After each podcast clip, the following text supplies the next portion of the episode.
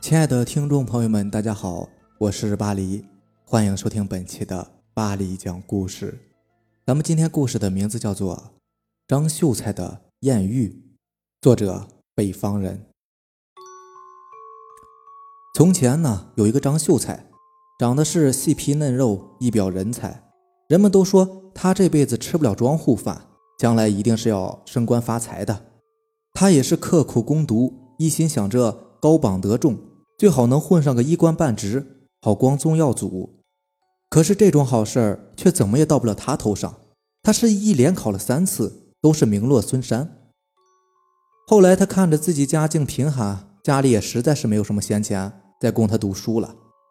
想想可能也确实没有发财的命，于是便放弃了读书，跟着几个朋友学着做点小买卖，挣点钱来养家糊口。有一次，他和几个朋友收了一些当地的土特产，然后合伙租了一条船，准备去杭州贩卖。他们到了那儿以后，没想到这一次他们运气不济，货十分不好卖。等了半个多月以后，才开始逐渐有来买货的。卖完货的朋友一算，这钱挣的也不多，然后便陆陆续续的回家了。等到张秀才把货卖完的时候，他们一起来的几个朋友早就已经都回去了。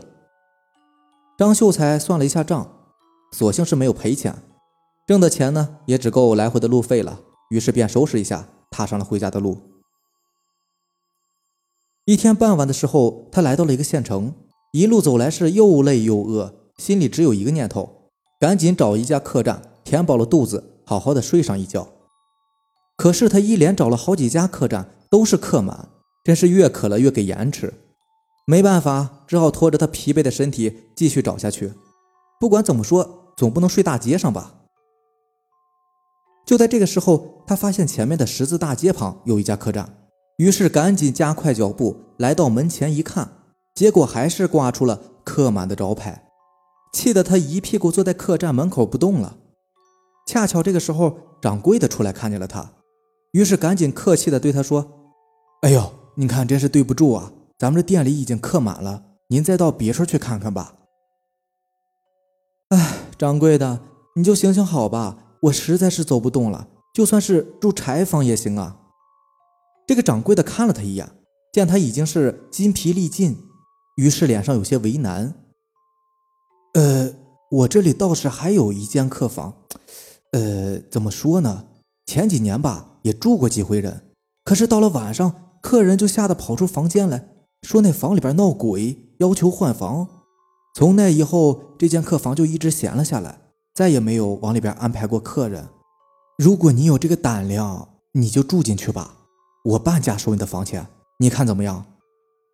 这个张秀才一听，算是来了希望。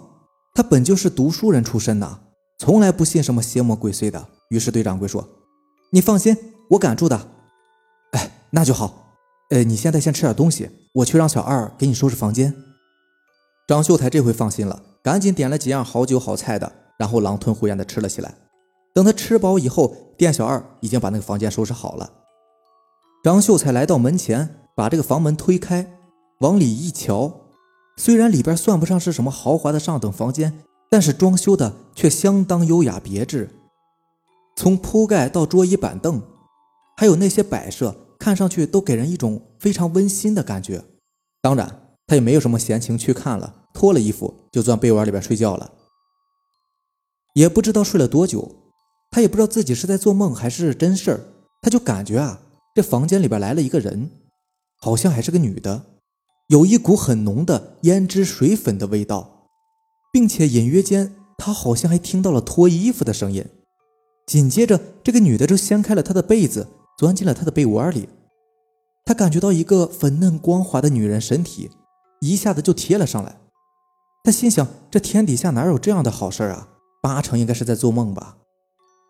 那既然是在做梦，那也就不用客气了呀。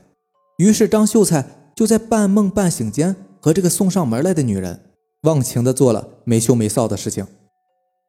再说那个店掌柜一夜没有睡好，他担心那个张秀才别出什么事儿啊。于是天一亮，他便起来，来到张秀才的门前，趴在这个门上就往里听，也没有发现什么情况。因为天还早，他也不好意思打扰张秀才，一直等到太阳出来老高了，这才提心吊胆的敲响了张秀才的房门。呃，客官，你休息好了吗？该起床了。屋里的张秀才听到喊叫声，被吓了一跳，于是他赶紧掀开被窝一看，哪里有什么人影？别说还是一个女人了。他看看没事儿，才答应了一声：“我知道了，你忙你的吧，我没有事。”掌柜的一听张秀才还活得好好的，就放心的走了。张秀才听见掌柜的走了，他还想着昨天晚上的艳遇，心里边美滋滋的。紧接着，他趴在被窝里边一闻，被窝里还存留着很浓的女人的味道，好像这个女人刚刚起床离开一样。他揉了揉眼睛，心想：难道这事儿是真的？自己还真的碰上了桃花运？想想昨天晚上的柔情蜜意，他活了这么大还是头一回遇到。虽然说没有看清那个女人的相貌，但就凭着她那柔软光滑的身体和百般的温柔，他就能断定这个女人一定是一个闭月羞花的美女。他突然有了一个大胆的想法，决定先不走了，再往这多住几天，看看这个美女还会不会再来。于是起来之后，对店掌柜的说：“掌柜的，我在这里还有点事没办完，可能要多住几天，房间你给我留着呀。”掌柜的一听可高兴了，心想这个房间闲着也是闲着。既然有人住，那就有钱赚嘛。于是满口答应：“哎哎，行行行，您放心，您住多少天都行。”这个张秀才啊，来到大街上转悠了一圈，还买了一身好衣裳。回到客栈里，早早的吃过饭，就回房间里边等着去了。天刚一黑，他就脱了衣服上了床。他躺在床上想着昨天晚上那个美事儿，就这样一直到了快二更天的时候，他突然又闻到了那股胭脂水粉的香味儿。此时他心里边就像是揣了一个小兔子一样，砰砰砰的乱跳。他假装是睡着了，一动不动，却偷偷的把眼睛睁开了一条缝，正看见一个年轻美貌的女人，不知什么时候已经站在了他的床前。他屏住呼吸，细细的看着这个美女，只见她肌肤雪白，面色桃花，确实是一个如花似玉的大美人儿。不一会儿，就和昨天晚上一样，这个女人脱了衣服，又钻进了他被窝里。这回这个张秀才心里边有数了，他没有急着去抚摸这个女人，而是小声的问了一句：“你是谁家的女子？怎么会跑到这儿来？”这个女的先是被吓了一跳，接着慢慢的镇定下来，柔声说：“我是东林家的，你不要害怕。三年前我丈夫已经去世了，我昨天晚上见你孤单，就过来陪你了。”张秀才一听这话，心里想。管你说的是真的假的呢，反正是你自己送上门来的，对吧？又是一个世间少见的美女，哪还顾得了那么多呀？于是从这以后，他们是夜夜激情，如胶似漆，难分难解。就这么过了大概一个多月，张秀才发现一个非常奇怪的事儿：这个女的每天都是晚上二更天左右过来，并且每一次来都是一点动静都没有。而且早上她是什么时候走的，他从来都不知道。他觉得自己不能再这么糊涂了。于是，等今天晚上这个女人又过来的时候，张秀才大着胆子问她：“娘子，你为什么总是晚上来呢？”这个女的听了，先是愣了一下，然后慢慢说：“郎君呐，我见你也是一个有情有义的人，你既然问了，那我就实实在在的告诉你吧。但是你听了不要害怕，我是不会害你的。原来啊。”张秀才住的这家客栈，他以前是个妓女院。这个女人就是这家妓院的头牌，名叫白牡丹。她不但是人长得漂亮，而且皮肤特别的白，所以大家才给她取名叫做白牡丹。这白牡丹真是人如其名，有多少富家公子哥都拜倒在她的石榴裙下，让他们如痴如醉，流连忘返。后来，白牡丹遇到了一个叫做张华的富家子弟，在这里和牡丹一住就是半年多。张华不但出身好，而且还是一表人才，相貌堂堂。白牡丹经过对张华几个月的相处和了解，认定这个人就是自己一辈子要找的那个人。张华曾经多次对白牡丹承诺，这辈子一定会娶白牡丹为妻。从这以后，白牡丹就不再接待其他任何的客人，一心盼着张华早点能把她从这里赎出去，然后和他一起回家过幸福的日子。可是后来，张华身上的钱慢慢的就花光了。还痴情不改的待在白牡丹这里不走，老鸨子见他不但不出钱了，还赖在这儿不想走，后来实在是给了张华大面子了，老鸨子让他在这儿住了一个多月，才把他撵走。临走时，张华含泪对白牡丹保证：快则十天半个月，最慢两三个月的时间，一定会抬着八抬大轿把你娶回家。自从张华走了以后，白牡丹下定决心不再接客，一心就等着张华带着钱过来为她赎身。可是谁知这个张华这一去，便没有了音信。三个月过去了，半年过去了，还是不见张华的面老鸨子一开始呢，还是好言相劝。见白牡丹铁了心的要等张华，就是不接客，于是慢慢的就开始变得拳脚相加了。白牡丹也是天天以泪洗面，度日如年。一年以后，老鸨子对白牡丹已经算是用尽了一切手段，还是无济于事。于是他便多方打听张华的下落，后来还真让他给打听着了，便派人去找张华，看看到底发生了什么事情。来人到了张华家里一看，原来张华回到家里不出一个月。就娶了一个富家千金小姐，早就把和白牡丹的山盟海誓忘得一干二净了。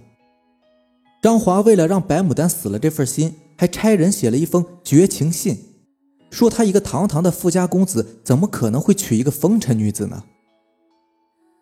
白牡丹在得知实情之后，她的精神支柱一下彻底崩塌了，一条白绫便吊死在了房梁之上。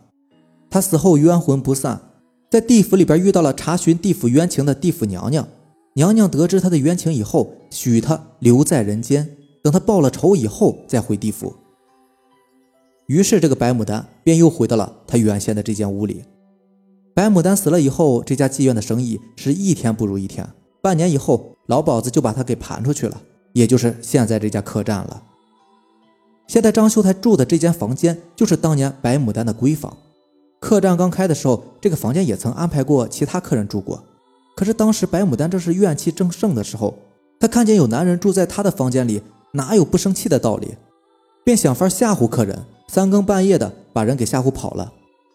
从这以后，这间客房里边都知道闹鬼，便再也没有人敢住了。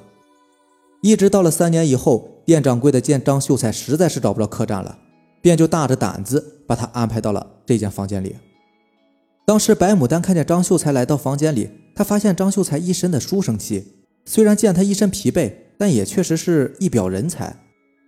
无形当中，他觉得张秀才还有一点当年张华的影子，于是便动了恻隐之心。看着躺在床上熟睡的张秀才，就再也忍不住了。张秀才知道白牡丹是一个冤死的鬼以后，不但没有害怕，反而心里非常同情白牡丹的遭遇，于是便对白牡丹说。你放心，不管你是人还是鬼，我都不会嫌弃你的。如果你愿意，我一定会带你回家的，我们安安稳稳的过日子。我绝不会让任何人欺负你。从这以后，张秀才和白牡丹就真的像是一对夫妻一样，在这里住了一个多月。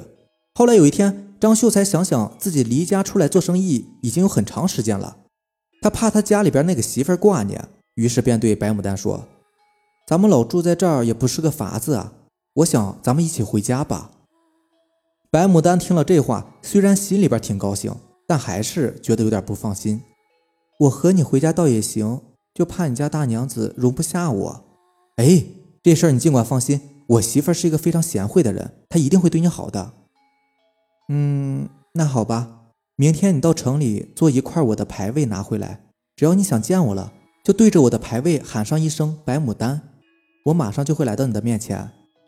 这样，咱们回家的时候，你就把我的牌位放在包袱里带走就行了。到了第二天，张秀才按照白牡丹说的，给他做了一块红木牌位，然后回到客栈房间，小心的放好，试着喊了一声“白牡丹”。话音刚落，只见白牡丹真的就站在了他的面前。张秀才这才高兴的对白牡丹说：“这样我就放心了，咱们明天就走。”看得出来，这个白牡丹也是非常高兴。张郎啊！来，你现在把床挪开。床，无缘无故的挪床干什么？你放心挪就是了，保证亏不着你。张秀才听了，便过来费劲的把这个床给挪开。这时候，白牡丹走过来，仔细的看了看，然后对他说：“你把这两块砖撬下来。”张秀才就把那两块砖给撬了下来。只见砖下面用一个油纸包着一个东西，他小心的把这个包拿上来，然后打开油纸包一看。里边包着的是一个非常漂亮的梳妆匣子，接着打开匣子一看，里面装的全都是金银珠宝、各种首饰。张郎，这是我活着的时候积攒的一点积蓄，少说也值万两银子，也够咱们下半辈子用的了。以后你也不用再辛苦的来回贩卖了。张秀才是做梦都没有想到，他这辈子还有这么一个好命，不但有了美人儿，还得到了这么一大笔财富。于是连夜收拾好行李，天一亮就离开了客栈，回了家。张秀才到了家里后，先是把白牡丹的事情一五一十的跟自己老婆说了。老婆听完之后被吓了一跳，非常生气的大骂：“你想讨小的就讨小的吧！”你怎么还把一个女鬼娶回来了？张秀才见老婆生气了，赶紧拿出了梳妆匣子，打开之后让他老婆往里看。他老婆一看这么多金银财宝，顿时怒气全无，也就接纳了白牡丹这个女鬼。于是他们两人一鬼，还真的就和和睦睦的过起日子来了。他们这一过啊，便是三年。一天，白牡丹看上去很伤心，还时不时的叹气。张秀才两口子就担心的问他是不是有什么事儿。白牡丹听了，叹了一口气，然后对张秀才两口子说：“郎君大姐，我们的缘分已经尽了，我已经找到了负心人张华，我报了仇之后就得回地府报道了。可是郎君，你得帮我这个忙。”张秀才听了也知道留不住他，于是便问道：“你说你找到了仇人，他在哪里？”不管什么忙，你放心，我一定帮你。他就是城里张员外的儿子，他家住在城东门路南那个院子，就是。只要今天晚上你把我的牌位拿到他们家的大门口就行了。到了晚上，张秀才按照白牡丹说的，他拿着他的牌位来到了城里，找到了张华家。